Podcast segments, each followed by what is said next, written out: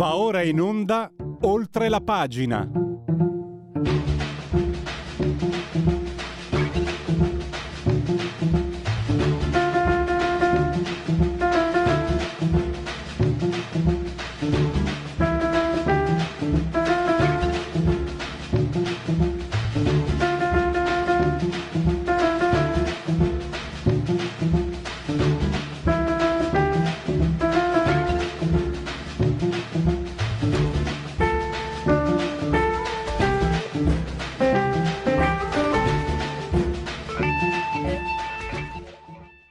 La linea va a Pierluigi Pellegrin. Buon lavoro. Grazie.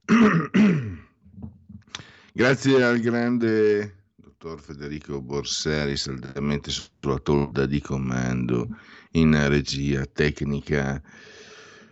Oltre la pagina, Radio Libertà, mm, abbiamo tempo oggi per i convenevoli formulaici rapidissimi. Siete simultanei con noi quando sono scoccate le 18.37 con il dottor Federico Borsari saldamente sulla torre di comando di energia tecnica siamo a 306 metri sopra il livello del mare. 21 gradi centigradi ci dice la temperatura eh, sopra lo zero interna 13,1 esterna 86% l'umidità e 195.1 millibar la pressione. Come sempre l'abbraccio forte forte forte forte forte forte forte alla signora Carmela, Adriana Angela e Clotilde. Loro ci seguono ma ci seguiscono anche, come permette la sintassi, dal canale 252 del digitale televisivo terrestre e naturalmente voi potete, perché questa è una radiovisione, quindi chi segue una radio libertà campa oltre cent'anni, meditate, gente, meditate.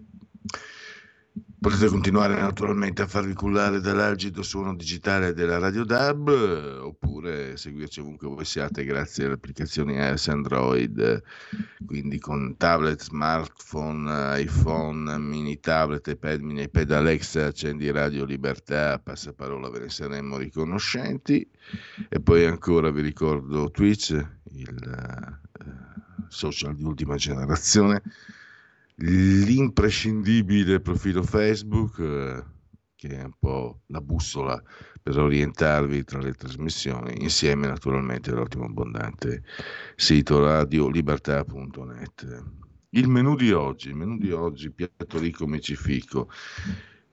Chi ha qualche anno si ricorderà eh, era ancora, eh, c'era ancora eh, Prodi, Romano Prodi, presidente della Commissione europea e fu la Lega, me lo ricordo, anche, anche sulla uh, Padania, mi ricordo, si parlò di i soldi ad Arafat, all'OLP.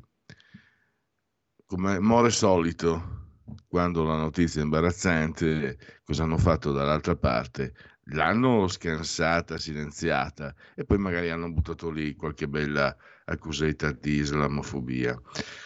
Dopo i fatti di Hamas... Eh, dopo quello che ha fatto Hamas il 7 di ottobre, eh, invece qualcuno è andato a rivedere i conti e soprattutto questa settimana c'è il numero in edicola molto prezioso e importante di panorama, anche online naturalmente, e ci sono tutte le cifre, le ricostruzioni. Tra un istante ne parleremo con Antonio Rossitto. Poi parleremo della Cina, con eh, Silverio Allocca che è studioso di geopolitica, si sta muovendo, eh, lì lo spiegheremo meglio. E poi oggi c'è parola di scrittore, quindi c'è il ritorno di Massimo Bertarelli con il suo commissario Il Tomba, eh, qui a Milano, ambientato a Milano. Allora, intanto fatemi dare un saluto e un ringraziamento, so che ha anche poco tempo, quindi eh, ciao Antonio, Antonio Rossitto e grazie per essere qui con noi. Grazie a voi, buongiorno a tutti.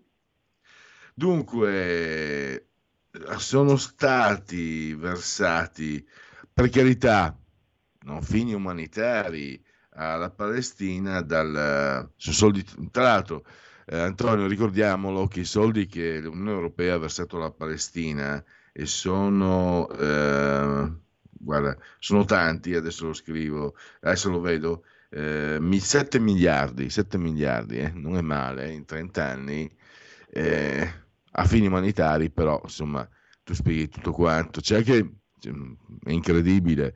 Eh, l'università e i personaggi che c'erano in questa università, questa università che eh, lavorava anche per i razzi, insomma la famosa facoltà di sociologia di Trento era un collegio per educande, ma questo è solo uno degli aspetti che tu riprendi nella tua eh, veramente preziosa ricostruzione. Mi taccio e ti do la parola, naturalmente. E benvenuto e ciao. grazie, Ogni tanto noi, noi barbari qua padani siamo un po', un po cafoni, un po', un po', maleducati. Io me ne dimentico. Mia mamma che mi sta ascoltando mi tira l'orecchio perché ho avuto l'educazione da bambino, poi uno se la dimentica. Andiamo a parlare però di questa. Eh, io, io l'ho detto, Antonio. Purtroppo quello che abbiamo visto il 7 ottobre è stato sostenuto anche con i soldi dell'Unione Europea nostri che non avremmo mai voluto dare e non sicuramente in quella direzione, ma i capoccioni dell'Unione Europea così hanno fatto. Prego. Sì, il calcolo io l'ho fatto per difetto, cioè basandomi sui, sui dati ufficiali che ho faticosamente reperito. Eh, 7 miliardi eh, negli ultimi 30 anni, ma ovviamente in realtà sono molto di più perché sono solo quelli eh, rendicontati dalla Corte dei Conti europei e adesso ultimamente eh, comunicati dalla Commissione europea. E il punto è, certo, eh, ufficialmente sono per scopi umanitari, però eh, la Palestina, come eh, sappiamo e chi non lo sapeva l'ha imparato purtroppo nelle ultime settimane, ha anche un territorio, eh, la striscia di Gaza, che è governato dai terroristi di Hamas e non è governato dall'altro ieri, ma eh, ormai da tempo immemorabile. Quindi, siccome parte di questi finanziamenti è andato anche alla striscia di Gaza, a Gaza, eh, per costruire ospedali, per pagare gli stipendi pubblici dei dipendenti, eh, per rifare le condotte idriche, eh, per i più svariati scopi, cioè sostanzialmente è stato un, un aiuto fondamentale per tenere in vita a quella popolazione che certo è poverissima. Però è possibile secondo voi che questi soldi, quindi questo fiume di soldi, non sia stato intercettato da Hamas che con i territori li governa? Oggettivamente è una roba incredibile, chiaramente nessuno di noi ha la prova provata, però ripeto, se i finanziamenti vanno per dire, a parte che abbiamo in parte le prove, cioè indirettamente, facciamo un esempio per farvi capire la spregiudicatezza dei miliziani di Hamas, parte di questi soldi, 100 milioni di euro, sono stati mandati negli anni scorsi, investiti dall'Unione Europea, per rifare, per fare anzi, eh, le condotte idriche a Gaza.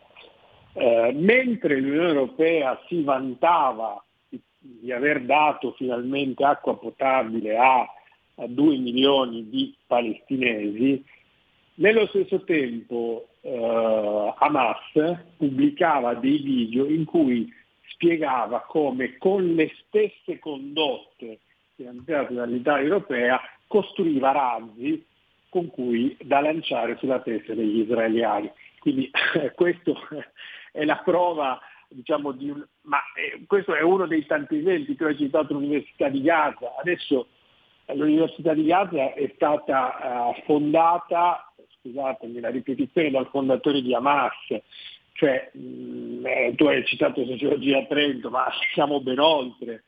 Ehm, eh, allo stesso modo se eh, eh, centinaia di milioni di euro sono, sta- sono, sono, stati mandati per pagare i funzionari pubblici eh, palestinesi eh, a Gaza, è, è, è, chiaro se lo Stato lì è amministrato da Hamas, come si fa a pensare che parte di questi soldi non sia stato intercettato o che comunque non sia andato a delle persone filo Hamas? Cioè, è chiaro che l'ambiguità è gigantesca, tanto che eh, l'Unione Europea fin dall'inizio, cioè, dopo, il, dopo il 7 ottobre, inizialmente ha detto revochiamo, cioè il commissario, il commissario ungherese ha detto revochiamo in questo momento, vengono bloccati tutti gli aiuti a Gaza ai palestinesi dell'Unione Europea. E questa è la prova provata che anche loro eh, si rendono conto che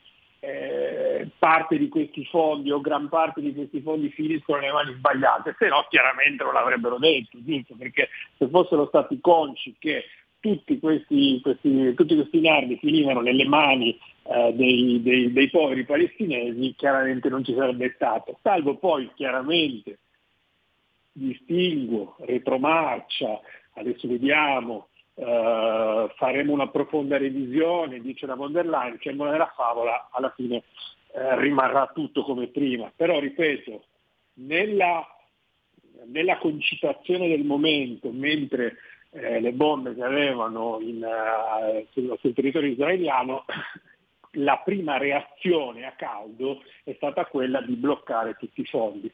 E quella secondo me è la dimostrazione eh, è la dimostrazione che anche loro sanno che eh, quei soldi là sono incontrollabili, ecco, a voler essere. Quindi qual è la conclusione? Che l'Europa è il principale finanziatore indiretto di Hamas, cioè è un finanziatore eh, ignaro si chiama, ci si dice tecnicamente, ma non è nemmeno ignaro perché in realtà sa che c'è il rischio che questi soldi vadano a finanziare anche eh, la, la, la, causa dei, dei, terroristi. Però ovviamente continua, continua, a farlo appunto con una quantità di soldi che è eh, gigantesca. Tra l'altro eh, ai tempi ci furono anche delle polemiche perché eh, quando ci fu la prima eh, relazione della Corte dei Conti del eh, del, cioè il primo rendiconto della Corte dei Conti europea, cioè del 2013, che dopo vent'anni fece i calcoli e scoprì che eh, ovviamente non parlò di finanziamento della Hamas, però arrivò alla conclusione che parte dei 5, dei 5 miliardi spesi fino a quel momento, e questo vi fa capire che il calcolo eh, di 7 certamente per difetto, erano stati investiti, erano stati eh, sostanzialmente eh, sperperati, soprattutto a Gaza, dove c'era una corruzione incredibile, ed era stato difficile per gli stessi esperti contabili fare eh, delle verifiche. E questo, diciamo, è, appunto, è in quel momento già Uh, già, già, con la prima, con quel primo, con quel primo report, l'Europa aveva delle, una, una, conclusione chiara, cioè eh, bene che vada quei soldi erano stati usati male. Ripeto, eh, miliardi, di euro, mh, miliardi di euro erano stati eh, spesi per finanziare i, eh, gli stipendi, per pagare gli stipendi dei dipendenti pubblici europei. Nello stesso momento in Italia magari c'era gente che perdeva la pensione oppure, cioè è sembrato pure a quei tempi una cosa eccessiva, cioè ma perché adesso con, ovviamente con tutto eh, il rispetto e l'aiuto che si può dare ai poveracci, ma cioè, noi dobbiamo pagare le, pensio- le, le, le pensioni e gli stipendi ai palestinesi, quando invece in Italia contestualmente, ricordate, erano, erano tempi in cui eh, diciamo, si iniziava a parlare di pensione, tipo, eh, per gli italiani non c'è quella stessa, la, la stessa attenzione. Quindi eh, fu una cosa che eh, adesso nessuno più ricorda, però abbastanza, abbastanza clamorosa. Ripeto, ecco, il tema... Eh, sì, Antonio, ehm, volevo dire, mm, so che adesso è anche degli impegni, no? volevo dire, eh, c'è anche, eh, mi ha sfuggito, l'acquedotto, no? 100 milioni i tubi usati eh, poi. Sì, è quello che dicevo prima io, sì, i tubi usati poi per, per, ecco, per ma fare... Volevo, una, volevo una, una, tua considerazione. È un pensiero molto mh, brutale il mio, molto semplice. Eh, visto quello che stiamo assistendo, a cui stiamo assistendo, abbiamo i leader, e lo dico, della sinistra, che si sono smascherati. Eh, abbiamo Guterres dell'ONU che si è smascherato.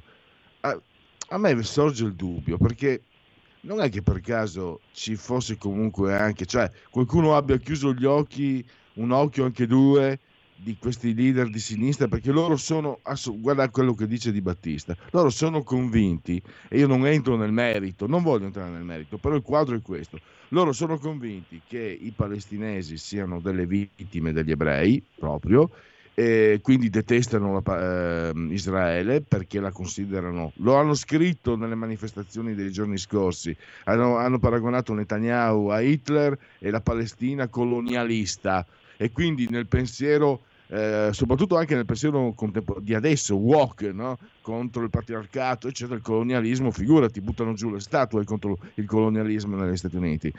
E a me viene il dubbio, allora, non è che qualcuno, tutto sommato, eh, abbia chiuso gli occhi e non gli sia dispiaciuto l'idea che i poveri palestinesi, solo che non sono i poveri palestinesi, questi sono i terroristi di Hamas che hanno fatto quello che abbiamo visto il 7 ottobre, cioè bisognerebbe un po' discernere, perché tra le altre cose eh, chi ha, usa un po' il cervello e anche un po' il cuore non può, non, può eh, non preoccuparsi anche per i palestinesi, ci mancherebbe altro, ma questi di Hamas hanno nel loro statuto la cancellazione di Israele, sono persone cresciute con l'idea di uccidere, di eliminare ogni ebreo che si trovano davanti e quindi que- queste sono persone con le quali dobbiamo trattare in una certa maniera. Se gli facciamo avere i soldi per fare addirittura armi con i tubi, con i tubi per l'acquedotto, e, e ho l'impressione che, qual- che, qualcuno questo non le sia dispiaciuto.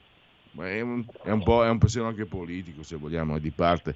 Però qualche... Ma ripeto, questa eh, cioè, è, è, assolutamente noto a tutti, cioè è, viene considerato conservativamente un danno collaterale eh, necessario per aiutare la, la popolazione palestinese. Chiaramente però questo diventa un problema, eh, ripeto, o perlomeno adesso lo è diventato, cioè se prima loro potevano chiudere gli occhi e far finta di niente, adesso chiaramente questo diventa, cioè diventa un finanziamento indiretto ai terroristi, potevano nel senso che chiaramente adesso il, il tema è deflagrato, quindi eh, è diventato l'elemento eh, principale adesso di politica estera, se, se ne discute in tutto il mondo, quindi se prima potevano chiudere un occhio, un po' per simpatia, eh,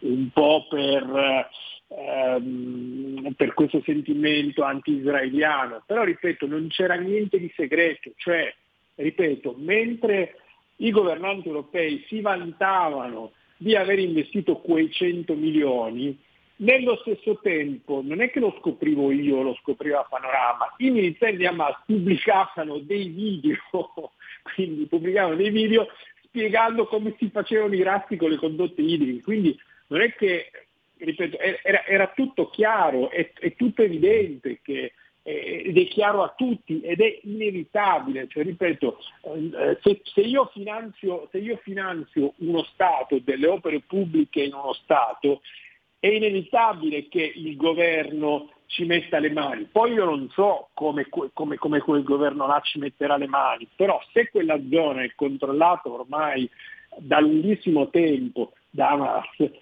come si fa a pensare che parte di quei finanziamenti non, non finiscano o tutti quei finanziamenti che vanno a Gaza? Io non dico che chiaramente è diverso, è diverso riguardo i territori della, della, governati da, però tanto che eh, la relazione della Corte dei Conti, che è l'unico atto che eh, della, Corte dei Conti europea, che è l'unico atto che ha fatto le pulce a questi finanziamenti, perché poi per il resto sono tutti eh, comunicati sbrodolanti che dicono guardate come siamo bravi, aiutiamo eh, il, eh, la, la povera gente palestinese. Però anche quella, già quella eh, quella, in, in, quella relazione eh, veniva spiegato che, ehm, eh, che, che, parte di quei soldi eh, non solo appunto era, era, era, sprecato, ma che inevitabilmente eh, cioè, doveva finire in, cioè, finiva in mani sbagliate. Quindi ehm, secondo me non c'è niente di segreto, semplicemente certo. hanno voluto, hanno voluto Antonio, chiudere gli occhi lo chiedo a te, eh, proprio anche come, come, persona, non solo come giornalista eh, molto valido quale sei.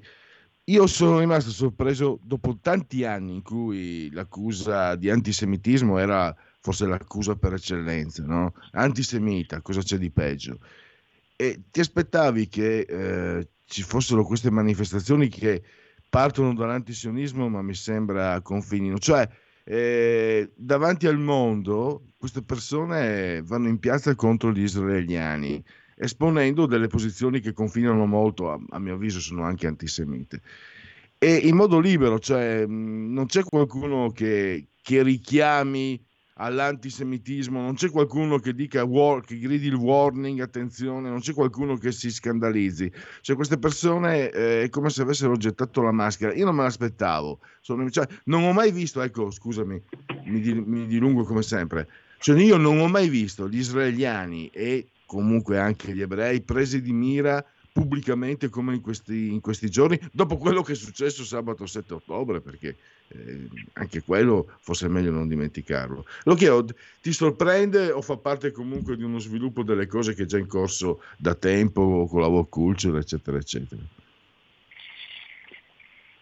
Guarda, è una degenerazione di quella, secondo me, una degenerazione eh, di quella sana lotta al pensiero unico, cioè eh, tutti noi cerchiamo di fare, tu lo fai e io lo faccio, cerchiamo di fare i bastiani contrari ma per le cose in cui crediamo.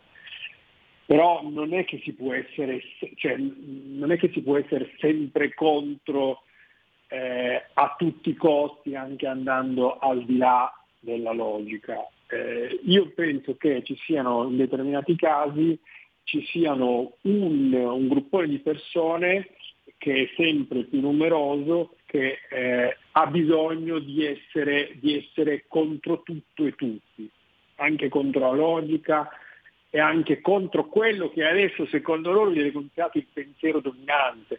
Però il pensiero dominante a volte, a volte la dice giusta, non so se sono stato chiaro, cioè questa, questa eh, lotta... Certo, Antonio mi verrebbe voglia di dire dopo il 7 ottobre. Che però, eh, che però capisci che diventa, eh, diventa anche pericolosa. Cioè, no, se perché, a, scusami, a, a volte l'America ha ragione. Cioè, a volte sono... non, so se, non so se sono stato chiaro. Sì, non l'ho capito benissimo, ma è anche no, che costoro sono quelli che si riempivano la bocca con restiamo umani e dopo il 7 ottobre quel restiamo umani gli si ritorce contro, ecco quello che osservavo. Ma certo, poi ripeto, le, le posizioni non, geopolitiche sono sempre molto complesse, eh, non, certo, è, certo. Non, non, è, sempre bianco, non è sempre nero, non è che eh, chi, chi, è filo palestinese necessariamente deve essere filo ucraino, cioè eh, in questa maniera bisogna ricondurre l'ordine mondiale a un cospirazionismo che non, non, non, è così. In questo caso c'è stato un aggressore e c'è stato un aggredito. E, quindi eh, cioè, anche, mh, anche, sulla verità, per esempio, abbiamo visto eh, molte critiche eh, nei confronti della posizione che ha preso il giornale, anche Panorama chiaramente eh, cioè di, eh, di, condanna del terrorismo, ma come si fa? Come si fa a star dalla parte dei terroristi? Cioè come si fa a star, da pa- a star dalla parte della, uh, della, della, della, sinistra più estrema eh, e più pericolosa? Come si fa a star vicino ai, ai fratelli musulmani, allo jihadismo, eh, al terrorismo che ha eh, che, che, che, abbiamo vissuto anche noi, che ha, eh, che ha, devastato, che ha devastato nazioni, che ha fatto cadere, le, le, ha, ha, fatto un attentato, eh, ha fatto l'attentato l'11 settembre, cioè non andiamo lontano da là, poi non si tratta di, di essere partigiani, ma eh, si tratta eh, questa volta di condannare eh, un'aggressione che, che, che, non ha nessun senso. E oggettivamente anche la uh, reazione della, della, di Israele che inizialmente si pensava che dovesse ravere al suolo Gaza è stata probabilmente meno virulenta di quello che eh, immaginavamo. Cioè, eh, io non so, è sempre molto, molto complesso parlare, parlare, di questi temi, certo. giudicare le posizioni degli altri, sono sensibilità diverse, eh, però eh, io credo che in questo caso fosse necessario eh, schierarsi, cioè mh, c'erano, c'erano, in questo caso c'erano dei buoni e c'erano dei cattivi, ma mh, dare, dare, dei buoni o dei cattivi cioè non vuol dire andare a dare un giudizio storico secondo me, cioè, quello diventa, eh, di, di, diventa complicato eh, per tutti, sono probabilmente eh, bisogna conoscere quei territori in una maniera che pochissimi conoscono, eccetera. Però io penso che in questo caso deve, noi dobbiamo limitarci a quello che abbiamo visto dal, dal, dal 7 ottobre in poi. In questo certo. caso credo che non ci possano essere eh, scusanti, non ci possano essere eh, sfumature. Eh, c'è stato, ripeto, eh, ci sono stati dei terroristi che hanno, che hanno lanciato dei missili eh, sui civili, eh, tra l'altro in occasione di una ricorrenza simbolica, quindi un attacco eh, pianificato, preordinato, eh, fatto, fatto, a freddo. Io onestamente in questo caso non, non riesco a cogliere il, eh, questa, eh, questa, posizione filo-palestinese, che poi chiaramente, chiaramente, chi fa il filo palestinese dice no, ma io in realtà non sono filo Hamas, però eh, su mm. questo siamo chiaramente tutti d'accordo, ma stiamo discutendo appunto in questo caso di Hamas, quindi non della Palestina. Certo. Antonio, sei stato molto chiaro e anche, devo dire, molto equilibrato. Hai fatto un'analisi che, che serve a tutti, secondo me. Io ti avevo promesso di liberarti per le 11, ho sforato i due minuti, ho approfittato della tua disponibilità. E, e, ricordo agli ascoltatori, fino a mercoledì trovate Panorama in edicola e anche online e potete appunto, c'è l'articolo di Antonio e poi anche altri e quindi è un ottimo modo per, per conoscere meglio questo, quello che sta succedendo. Antonio Rossitto, grazie davvero e buona prosecuzione. Grazie a voi. La tua radio è ascoltabile anche con la televisione in digitale. Sul telecomando della televisione digitale o del tuo ricevitore digitale puoi scegliere se vedere la TV o ascoltare la radio risintonizza i canali radio e troverai anche Radio Libertà, canale 252.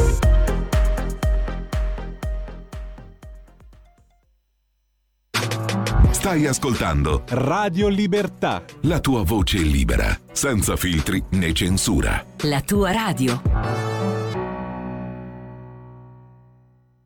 Nella notte più tenebrosa, misteriosa, spettrale, magica dell'anno, la notte di Halloween. Movie Time la magia del cinema vi aspetta con una speciale puntata dedicata ai film da paura. Siete da dolcetto o da scherzetto? non abbiate paura della notte più spaventosa dell'anno.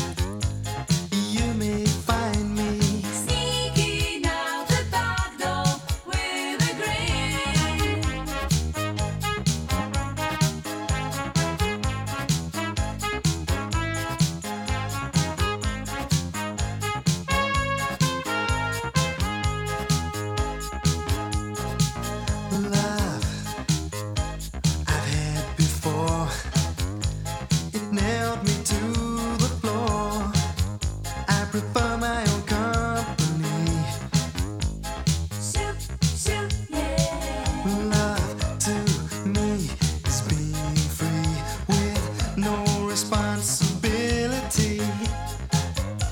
So you may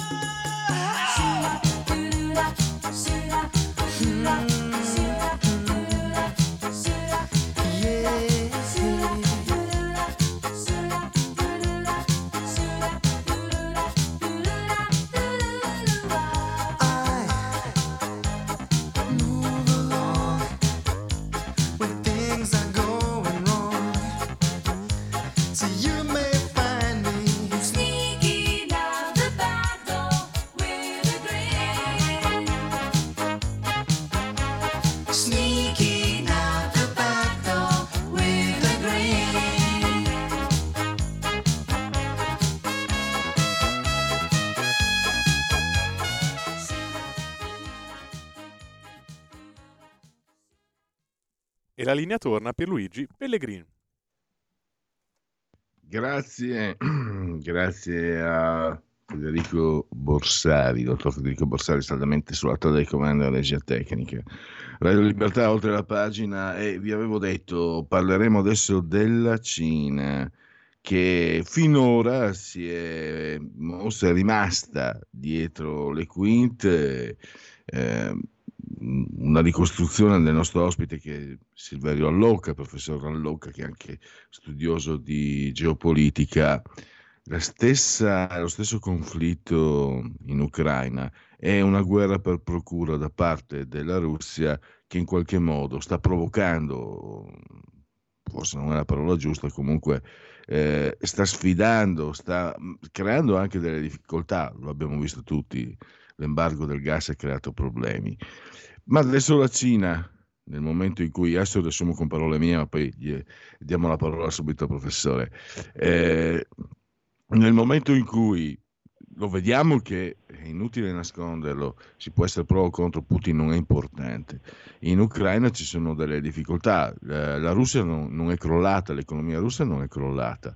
Putin probabilmente è stato anche sottovalutato, magari anche con eh, compreso chi vi parla, io per carità, sta di fatto che l'Occidente è sempre meno compatto, sta di fatto che anche nella Nato hanno detto signori non ci sono soldi, bisogna, no, bisogna aumentare i soldi per le armi in un momento come questo, per, per darglieli all'Ucraina. E quindi ci sono difficoltà. Il conflitto di Gaza eh, sta spostando l'attenzione da, da, da Kiev, eh, tant'è che ci sono stati, ne abbiamo parlato anche l'altro giorno, degli spostamenti militari molto importanti verso Israele da parte degli Stati Uniti e la Cina è intervenuta quasi a dire, lo dico con parole mie brutali, cari signori occidentali, avete pestato la cacca e adesso ve la tenete. L'ho scritto anche nella presentazione della trasmissione che pubblico su Facebook. Ho usato una parola più volgare, eh, scatolo, scatolo, più scatologica però io ho dato una visione proprio ex abrupto, come mi piace dire, eh, ma appunto abbiamo detto ai lavori, uno studioso, e apprezziamo molto anche il fatto che eh, Silverio Allocca lavora sui fatti, anche quello che è successo per esempio ehm, tra Finlandia e Lituania, se non sbaglio, eh, con la presenza di una nave che, che batte bandiera a Hong Kong, che però adesso è eh, in acque, se non sbaglio, russe. Insomma, è un bel, una bella complicazione. Allora, intanto eh, Silverio, dottor professor Allocca, ti do il benvenuto e grazie per essere ai nostri microfoni. Buongiorno a te, buongiorno a tutti, sia a voi. Allora, allora. Eh, io ho fatto un'introduzione con parole mie, come si dice.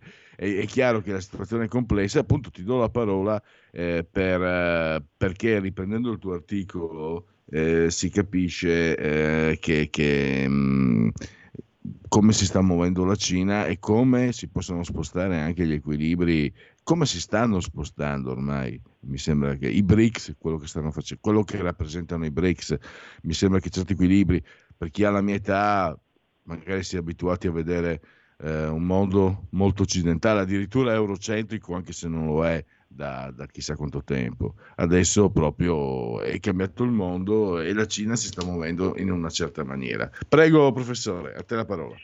Allora, allora diciamo che sì, la più grossa difficoltà oggi è quella di, eh, come dire, di riuscire a tenere un po' sotto controllo eh, i, vari, i vari settori, i vari scacchieri eh, perché questa, la globalizzazione ha portato a una globalizzazione di tutta la politica.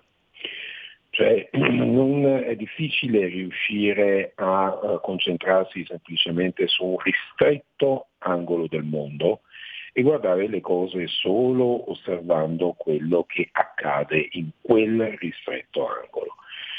La, la partita è molto ampia, i tempi sono molto eh, stretti, le decisioni da, da prendere, che devono prendere i vari governi, devono essere prese in tempi molto rapidi e le conseguenze di queste decisioni puntualmente si riflettono un po' su tutto lo scacchiere internazionale e spesso e volentieri sono passi che sono, eh, portano a delle conseguenze non reversibili. Questo l'abbiamo, l'abbiamo visto per quello che riguarda il conflitto ucraino, dove una totalmente errata valutazione di quelli che erano gli obiettivi di, di Putin ha fatto sì che si pensasse a una debolezza strutturale del, del, del, del paese e dell'attacco. Si è parlato, si è pensato che Putin appunto volesse portare avanti una, una blitzkrieg, una guerra lampo, eh, molto stupidamente si è pensato questo perché pensare di portare avanti un'azione del genere con 150-200 mila uomini, tra l'altro neanche particolarmente addestrati, eh, per affrontare in tempi eh, rapidi risolvere in tempi rapidi un, un confronto militare con, una, con, un esercito come quello ucraino che contava all'inizio circa 600.000 uomini ben armati, bene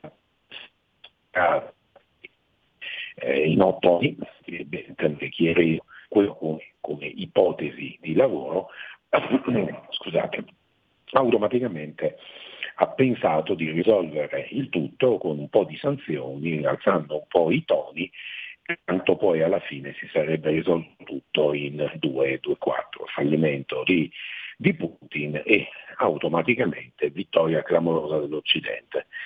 Le decisioni che sono state prese, beh, le conseguenze le stiamo ancora vedendo e la situazione di instabilità che noi abbiamo anche economica a livello a livello generale per tutto l'Occidente, in particolare per l'Europa e in particolare per l'Italia, vediamo che diciamo, sta facendo capolino nuovamente all'approssimarsi, del, all'approssimarsi del, dell'inverno.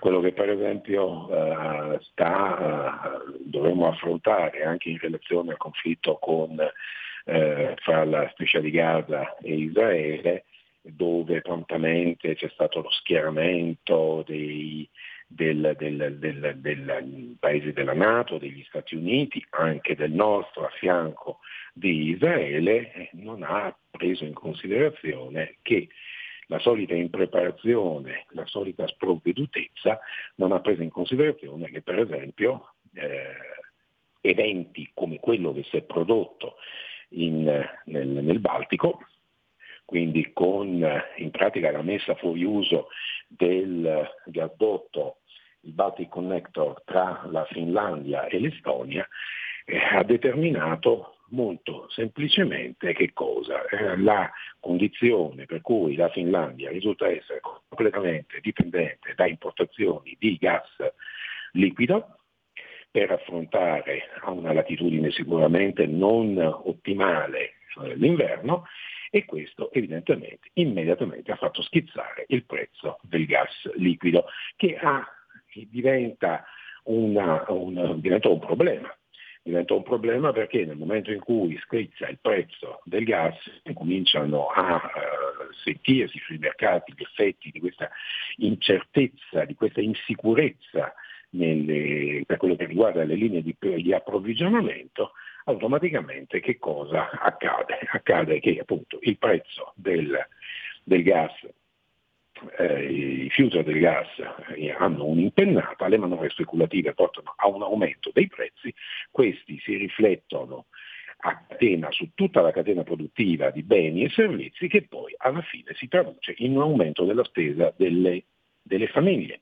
In un momento in cui lo schieramento per esempio dell'Italia immediatamente, senza punto ferire, colpo ferire a fianco di Israele, automaticamente fa sì che noi che dipendiamo per il 40% dalle forniture per la produzione di energia dalle forniture di gas, avevamo dei contratti in essere con l'Algeria, peccato che l'Algeria appoggi Hamas, con quello che ne può conseguire, perché ormai i campi di battaglia, quelli che noi vediamo nei eh, telegiornali, quelli di cui si parla, quelli di Bakhmut, nella zona sul territorio in Ucraina o quello che noi vediamo sulla, nel, nel, sulla, nella striscia di Gaza tra Israele appunto, e i palestinesi lì eh,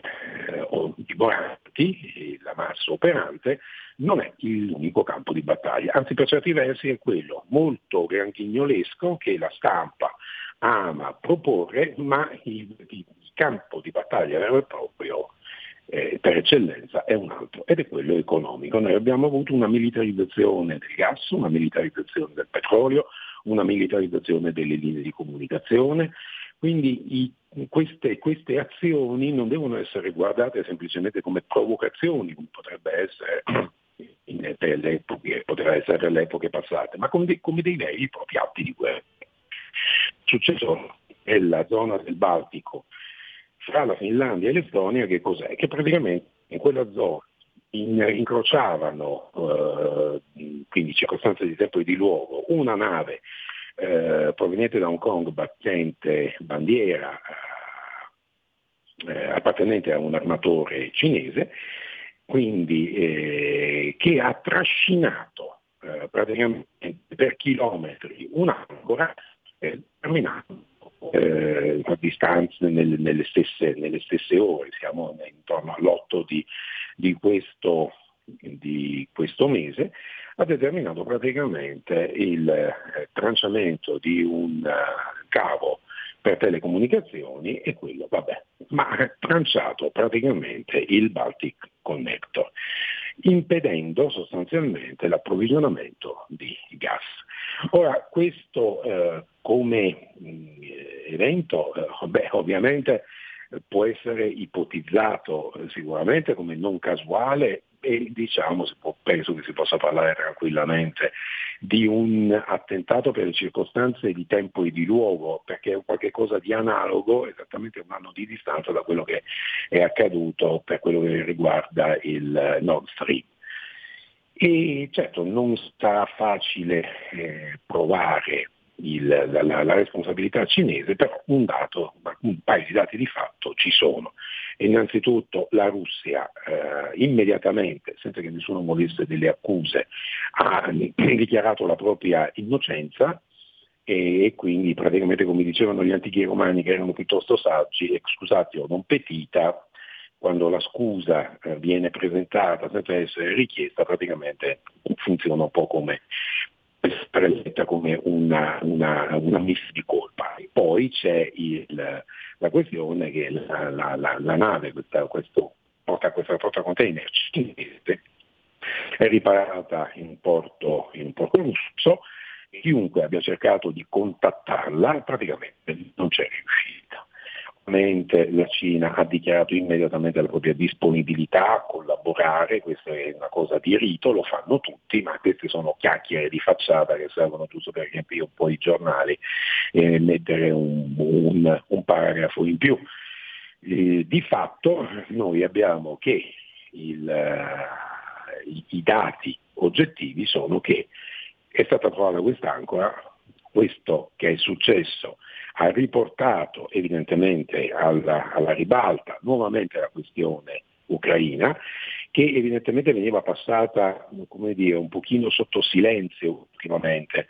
Eh, prima la avevamo fino al, al, giorno 8, quando c'è stato la, la, l'attacco di Hamas, eh, le prime pagine, le seconde, le terze, le quarte, eccetera, parlavano soltanto dell'Ucraina. Improvvisamente l'Ucraina è finita dove è finita e questo diciamo che questo mettere in sordina è anche un qualche cosa di, di, di, di comprensibile perché? perché? la situazione che si è venuta a creare beh, anche dal punto di vista degli Stati Uniti è una situazione abbastanza imbarazzante, non si va né avanti né indietro questa guerra, è arrivata una situazione di stallo che non favorisce sicuramente l'Occidente e la tenuta dell'Occidente, quindi tutto sommato farlo passare in sordina per poi diciamo, tentare magari uno sganciamento, beh, eh, qualcuno ha provveduto a evitare che la strategia si potesse concretizzare. E questo possiamo dire uno dei primi. Eh, scusa Silverio, avevo delle difficoltà, eh, mi è sparito l'audio, eh, andavo un po' a Richiamiamo al volo il professor Allocca. Ecco, se mi ascolti ti richiama il nostro tecnico, mm, il dottor Borsari, e eh, quindi allora intanto mm, per chi si mettesse solo adesso all'ascolto, ricordo che siamo in collegamento col professor Silverio Allocca, studioso di geopolitica, e stava spiegando appunto eh, quello che è accaduto eh, al, um, con, in Finlandia eh, con questi danneggiamenti che hanno praticamente eh, provocato uno, uno squilibrio. Allora. Pro... Eccoci, mi senti? Eccoci. Sì, sì, sì, non, non so, speriamo che non si sia fatta male la linea quando è caduta.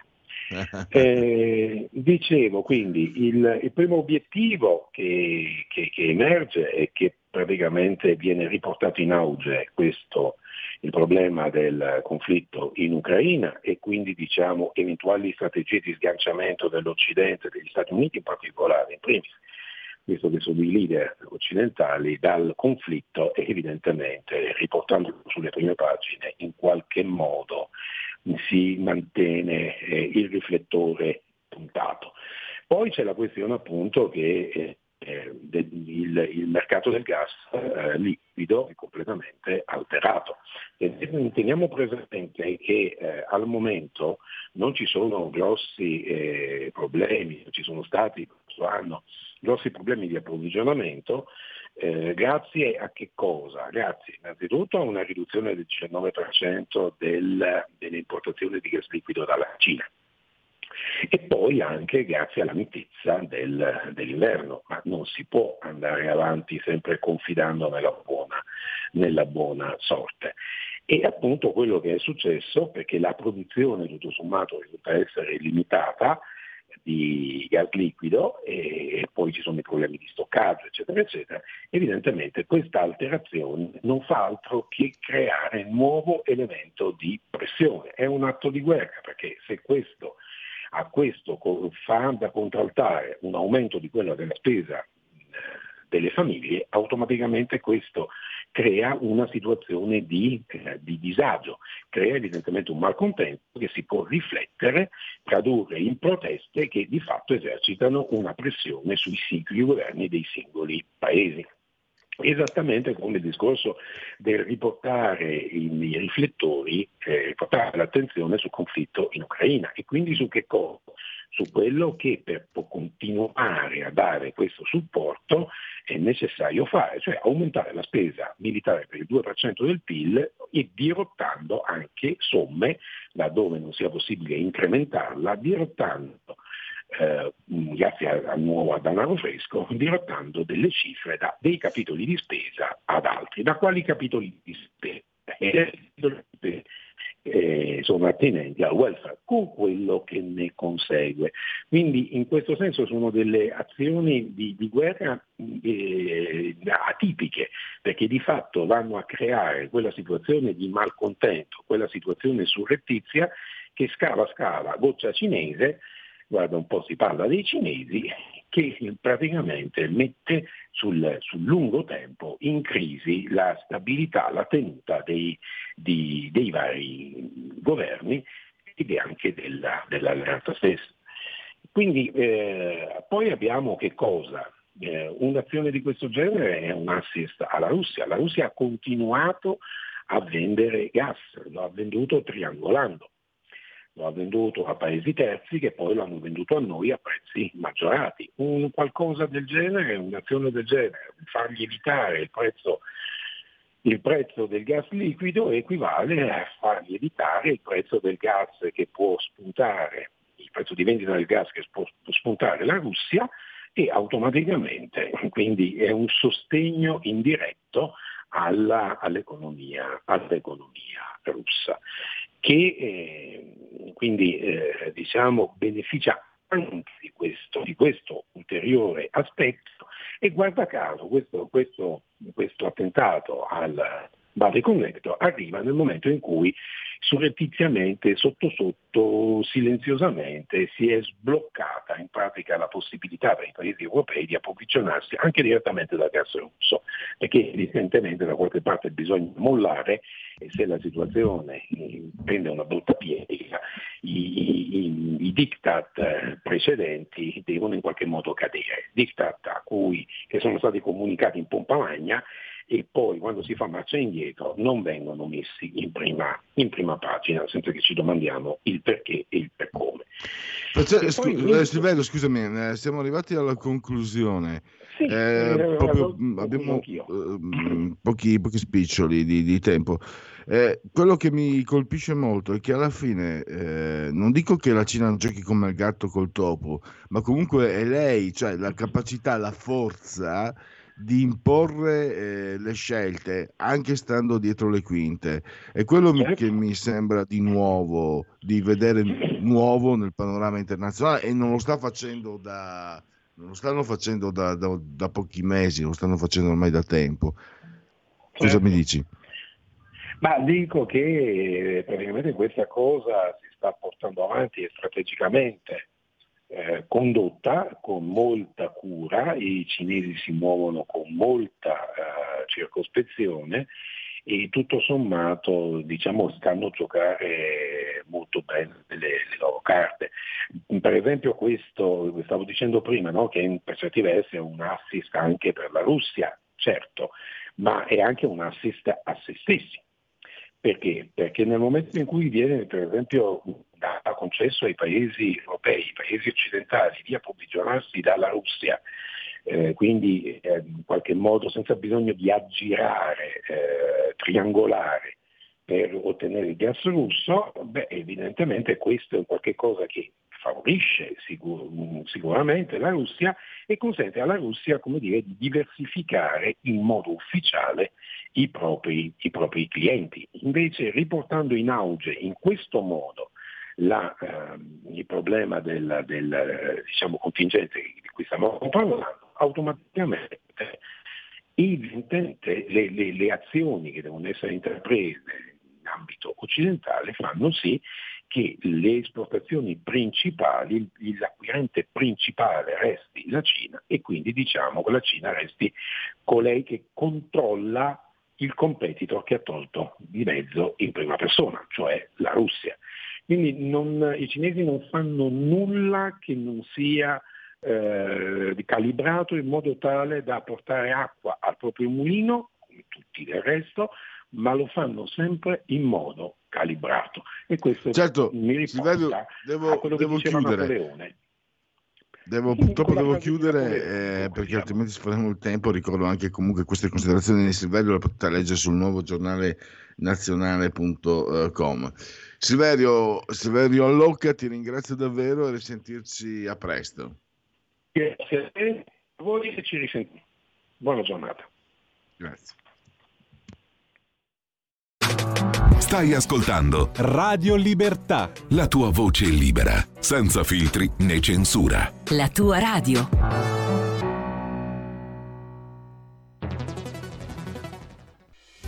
Quotidiano di Sicilia, il quotidiano d'Italia, l'informazione che ribalta i luoghi comuni, una vera visione dei fatti, l'Italia vista da sud. Ogni siciliano che vive in Italia e nel mondo è una risorsa, è protagonista della crescita della nostra nazione. Dai forza alla crescita della nostra isola, abbonandoti al QDS digitale più archivio a soli 99 euro annui. Quotidiano di Sicilia, il quotidiano d'Italia una scelta di valore.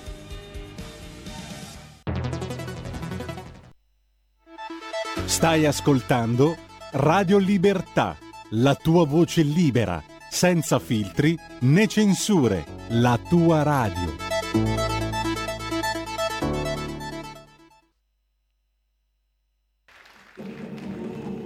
Do not forsake me, oh my darling.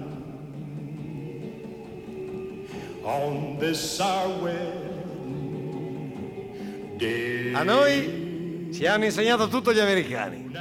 Se non c'erano gli americani, a quest'ora noi eravamo europei. Vecchi, pesanti, sempre pensierosi, con gli abiti grigi e i taxi ancora neri. Non c'è popolo che sia pieno di spunti nuovi come gli americani e generosi. Gli americani non prendono mai, danno, danno. Non c'è popolo più buono degli americani. I tedeschi sono cattivi. È per questo che le guerre gli vengono male. Ma non stanno mai fermi, ci riprovano. C'hanno il diavolo che li spinge. Dai, dai! Intanto Dio fa il tifo per gli americani e secondo me ci influisce. Eh? Non è mica uno scalmanato qualsiasi Dio, ci influisce. E il diavolo si incazza, stupido, prende sempre i cavalli cattivi. Già, ma non può tenere per gli americani. Per loro le guerre sono una missione, non le fanno mica per prendere, per dare. C'è sempre un premio per chi perde la guerra. Quasi quasi conviene. Congratulazioni, lei ha perso ancora. E giù camion di caffè. Allora gli basta regalare. Una volta gli invasori si prendevano tutto del popolo vinto. Donne, religione, scienza, cultura.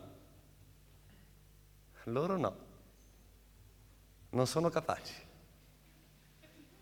Uno vince la guerra, conquista l'Europa, trova lì una lampada Liberty, che fa?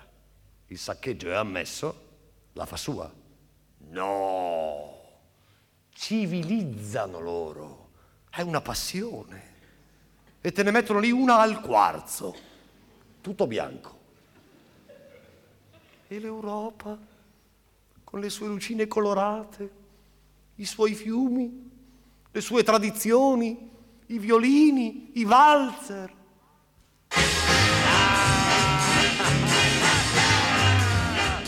e poi luci, e neon, e colori, e vita, e poi ponti, autostrade, grattacieli, aerei.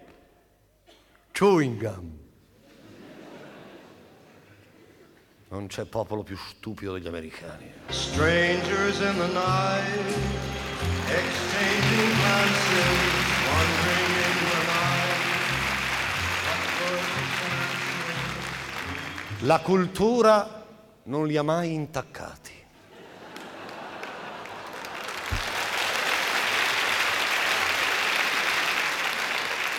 Volutamente. Sì, perché hanno ragione di diffidare della nostra cultura vecchia, elaborata, contorta.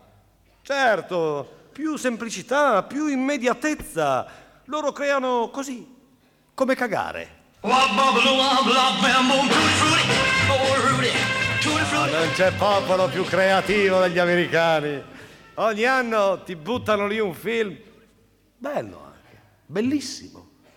Ma guai se manca quel minimo di superficialità necessaria.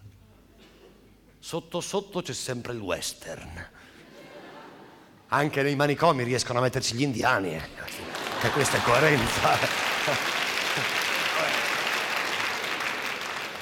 Gli americani hanno le idee chiare sui buoni e sui cattivi, chiarissime, non per teoria, per esperienza. I buoni sono loro, che ti regalano scatole di sigari, cassette di whisky, navi, sapone, libertà, computer, abiti usati, squali. A me l'America non mi fa niente bene. Troppa libertà. Bisogna che glielo dica al dottore. A me l'America mi fa venire voglia di un dittatore. Eh. Sì, di un dittatore. Almeno si vede, si riconosce. Non ho mai visto qualcosa che sgretola l'individuo come quella libertà lì. Nemmeno una malattia ti mangia così bene dal di dentro. Come sono geniali gli americani. Te la mettono lì.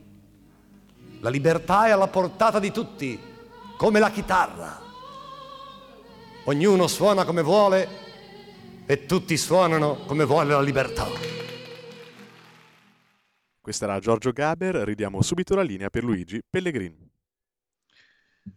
La tradizione ormai, Giorgio Gaber eh, che apre e chiude eh, l'oltre la pagina di Radio Libertà lunedì alle 11, venerdì alle 11.30 e tradizione ormai è diventata anche parola di eh, scrittore, la rubrica che va in onda ogni venerdì alle 11.35 o giù di lì e che si avvale dell'imprescindibile eh, collaborazione di Patrizia Gallini di Ardesh Comunicazione. Abbiamo un ritorno e devo dire la verità, mi fa molto piacere perché significa anche che portiamo fortuna.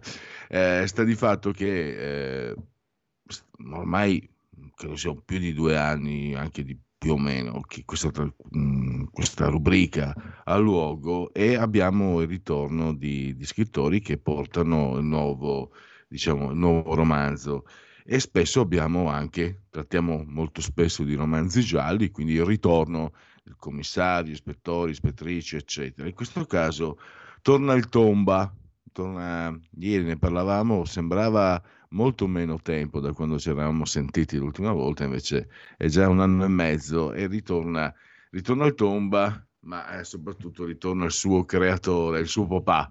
Eh, Massimo Bertarelli che abbiamo in collegamento. Massimo, bentornato davvero, un piacere sentirti. Ciao Pierluigi, piacere tutto mio di essere ancora tuo ospite un'altra volta. Hai ragione, è passato un anno e mezzo da, dalla prima intervista. Allora, eh, molte cose ci sono da dire. Prima fammi fare il mio lavoro perché devo dire il titolo Due spari al Parco Lambro, la seconda indagine del Tomba tra Milano e l'Oltrepo Pavese. Vi ricordo esatto. il romanzo precedente era Cabalanuara a Milano, molto intrigante. E...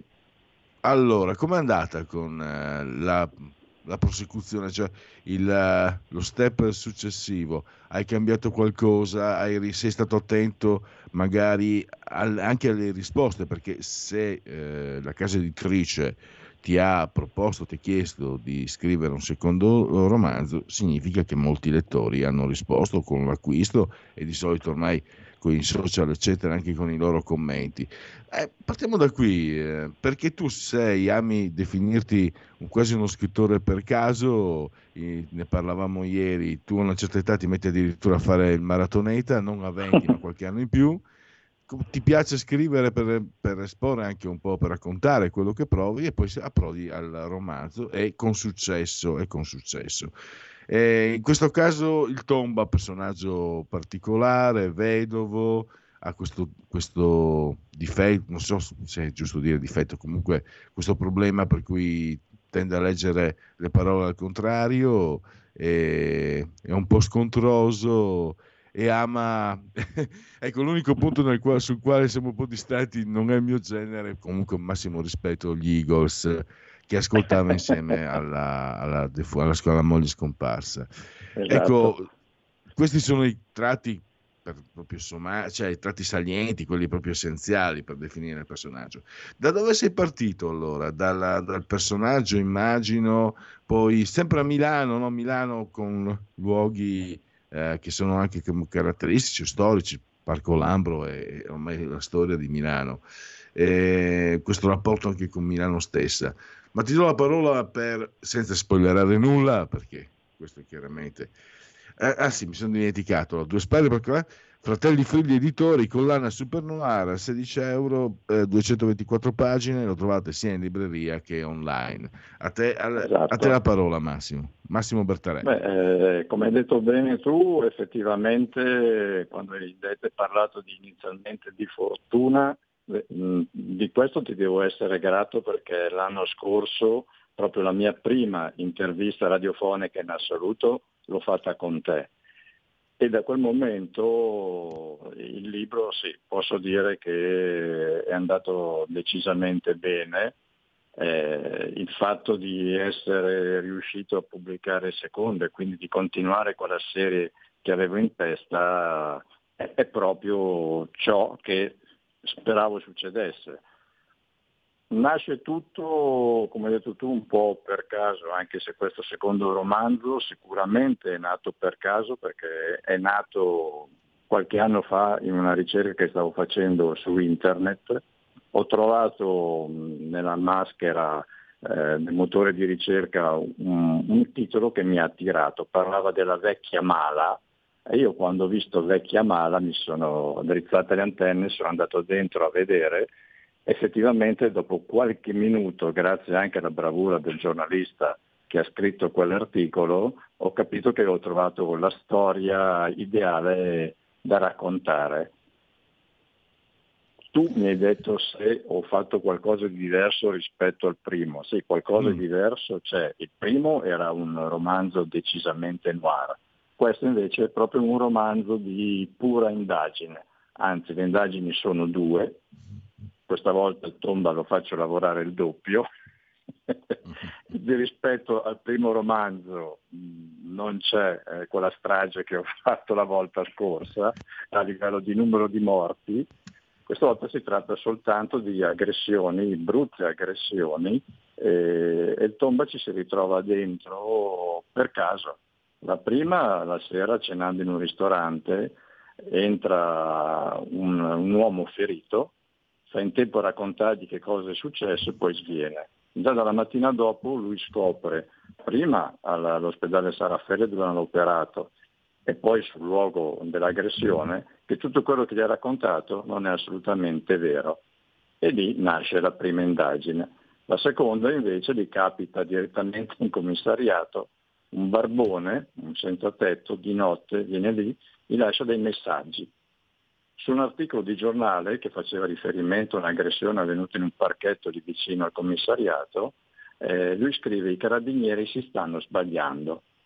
A questo punto tomba incuriosito e dice sì vabbè ma come si stanno sbagliando? Questo perché? Eh, mi viene a scrivere a me della polizia un qualcosa che non, non mi riguarda e quindi si butta più che altro per curiosità in quella seconda indagine e sarà lui che, si mette a, a capire che, che, cosa è successo.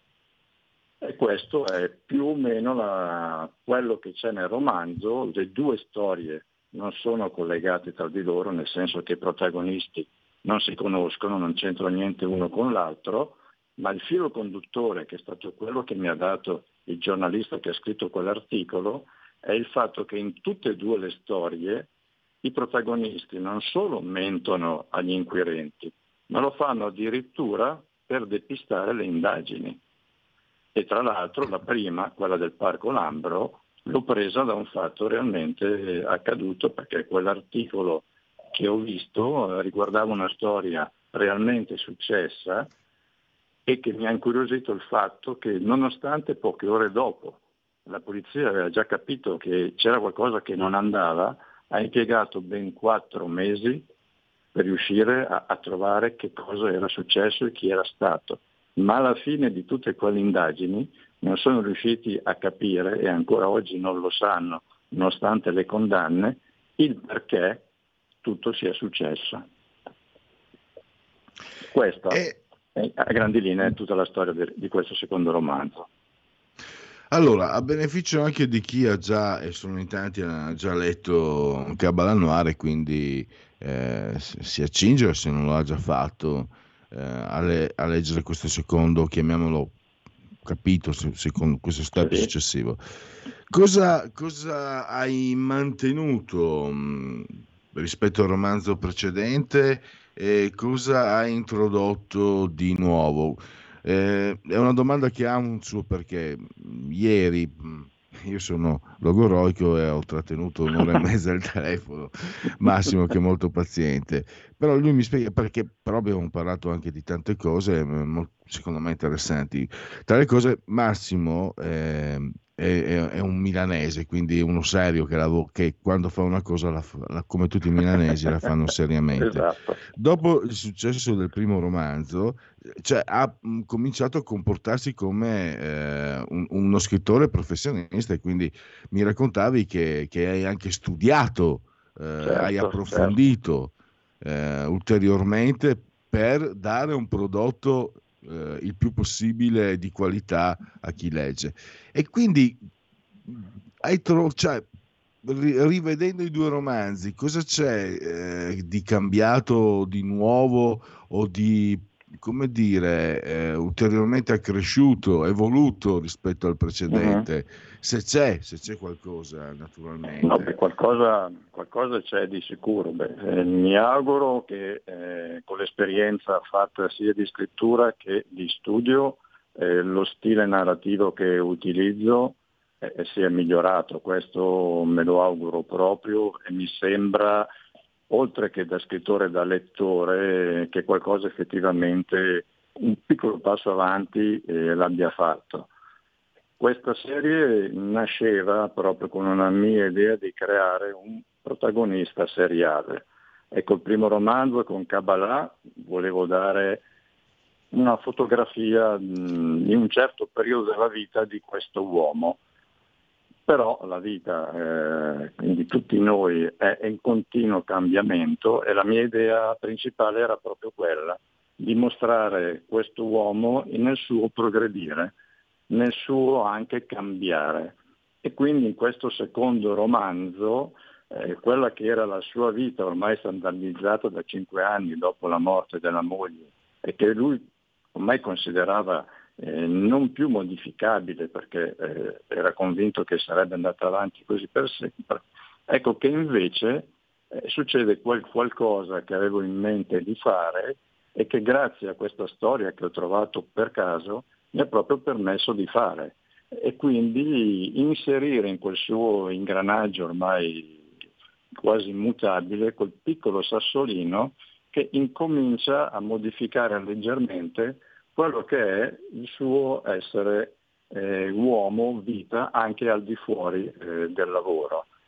E con questo romanzo do questo primo spunto, quindi c'è questo primo cambiamento nella vita del Tomba, cambiamento che poi chiaramente mi auguro nei romanzi successivi diventerà sempre più importante, sempre più presente, perché oltre alle storie gialle a me piace tantissimo raccontare proprio le storie delle persone e in questo caso un poliziotto come tutti noi al di fuori del lavoro per fortuna ha anche un'altra vita.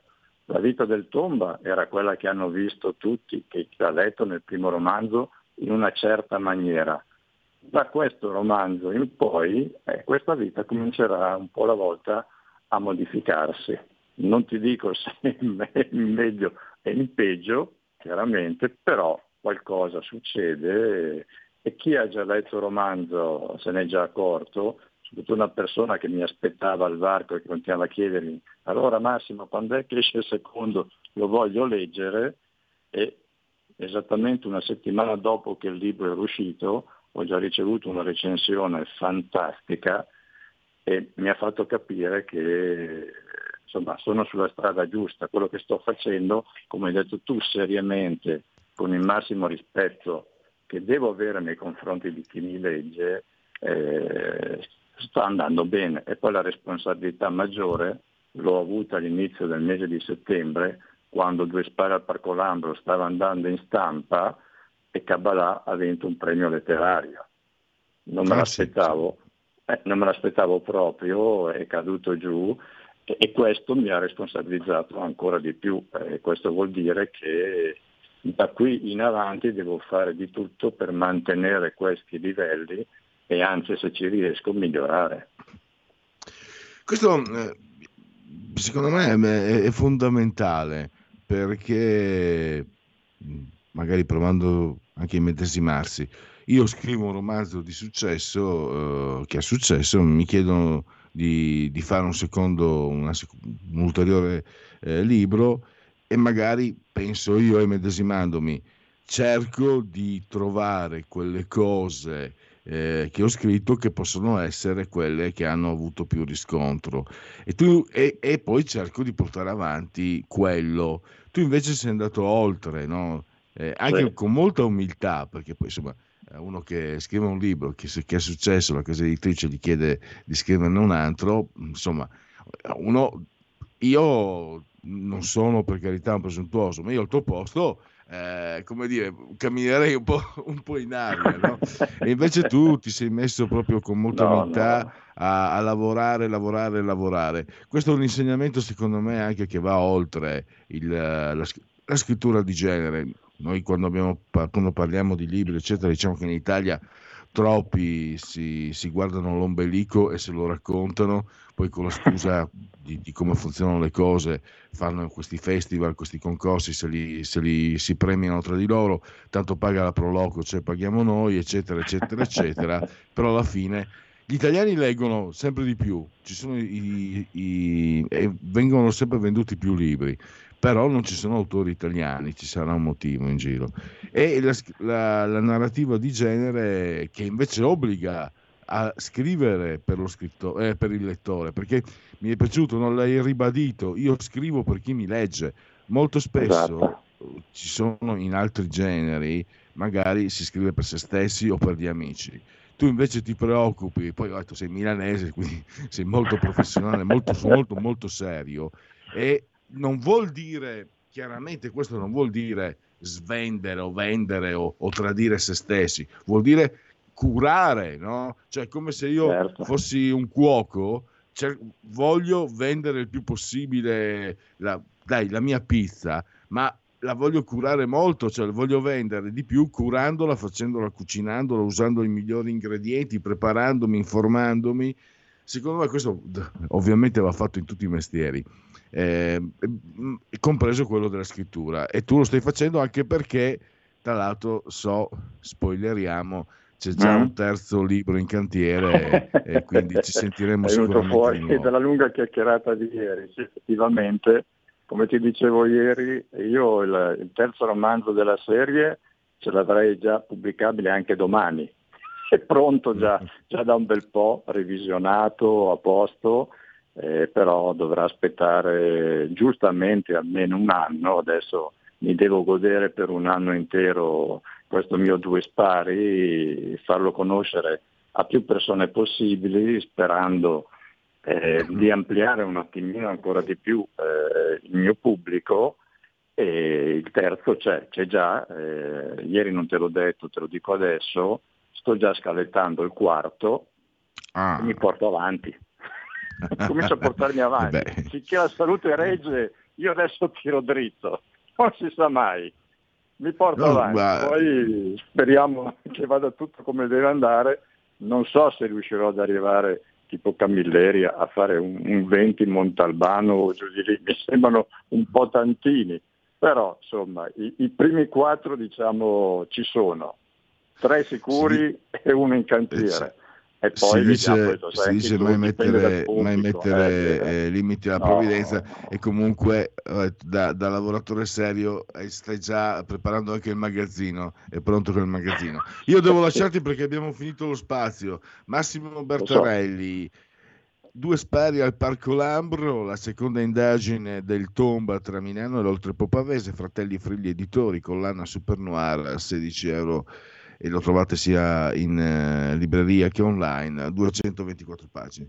Massimo, davvero al più presto, dai, così magari eh, Dai. sollecitiamo la casa editrice. pubblicate ogni, ogni, sei mesi, non aspettate un anno. Dai, se, se diciamo di vendere tutta, legge, tutta la tiratura che hanno fatto, che così viene, esce prima il, il terzo e ce ne sentiamo prima. Va benissimo. Grazie, grazie allora, buona prosecuzione. Anche a te, grazie tante. Ciao ciao. Segui la Lega è una trasmissione realizzata in convenzione con La Lega per Salvini Premier. Allora, segui la Lega prima che la Lega eh, seguisca te, eh, alla Pellegrina, ma anche secondo sintassi, o segua te prima che la Lega segua te alla uh, Marciana.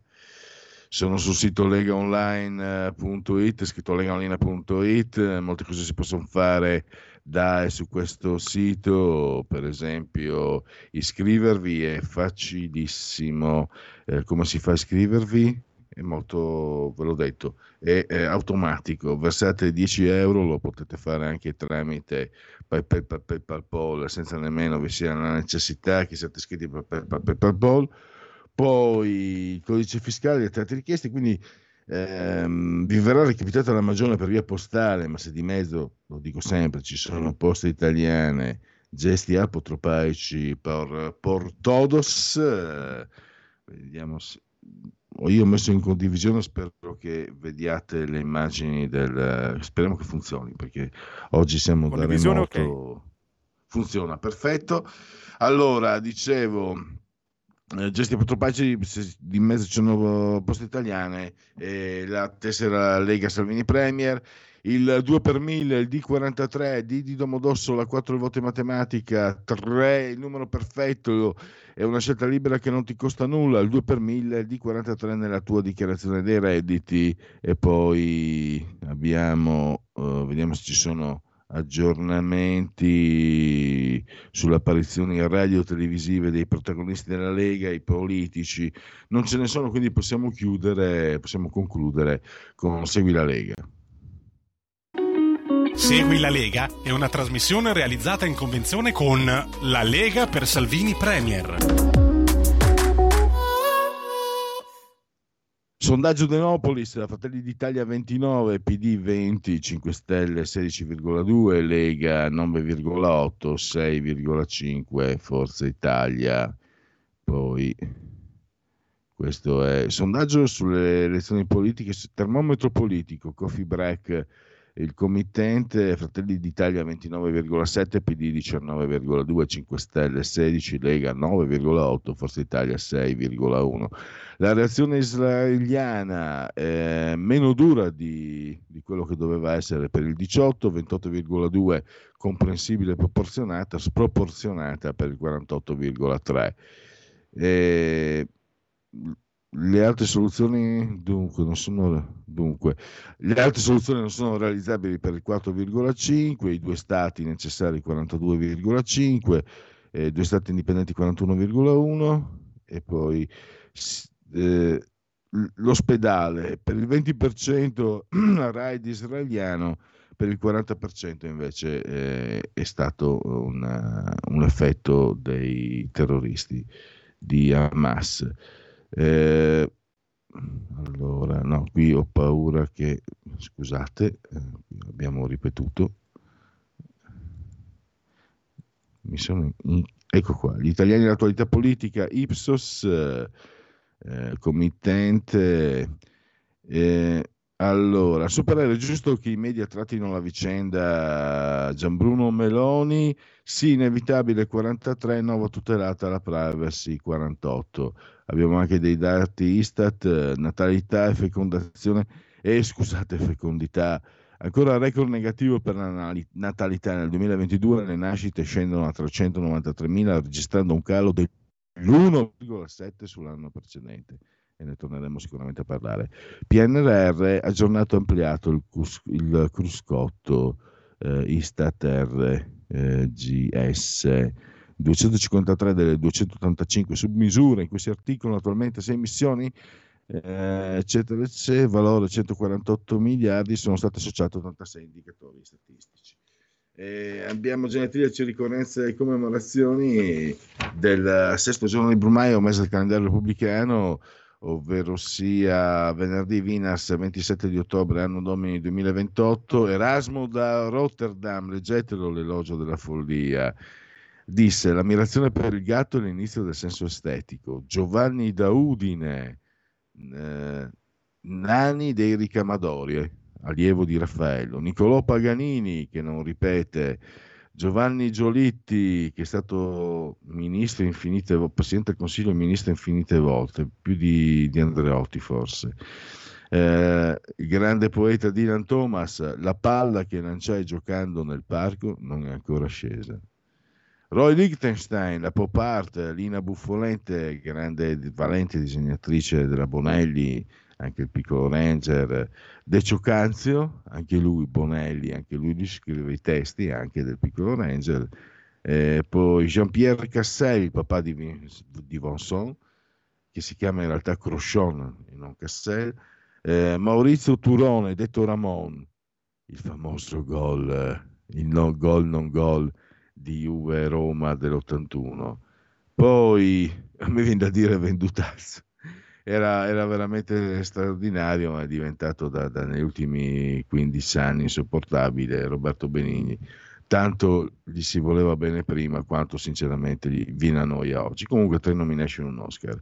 E poi abbiamo Gaston Simon Le Bon, i Duran Duran, basta, stop. Ringrazio ancora il dottor Federico Borsari saldamente sulla tolla di comando e regia tecnica. Buona prosecuzione a tutti. Miau.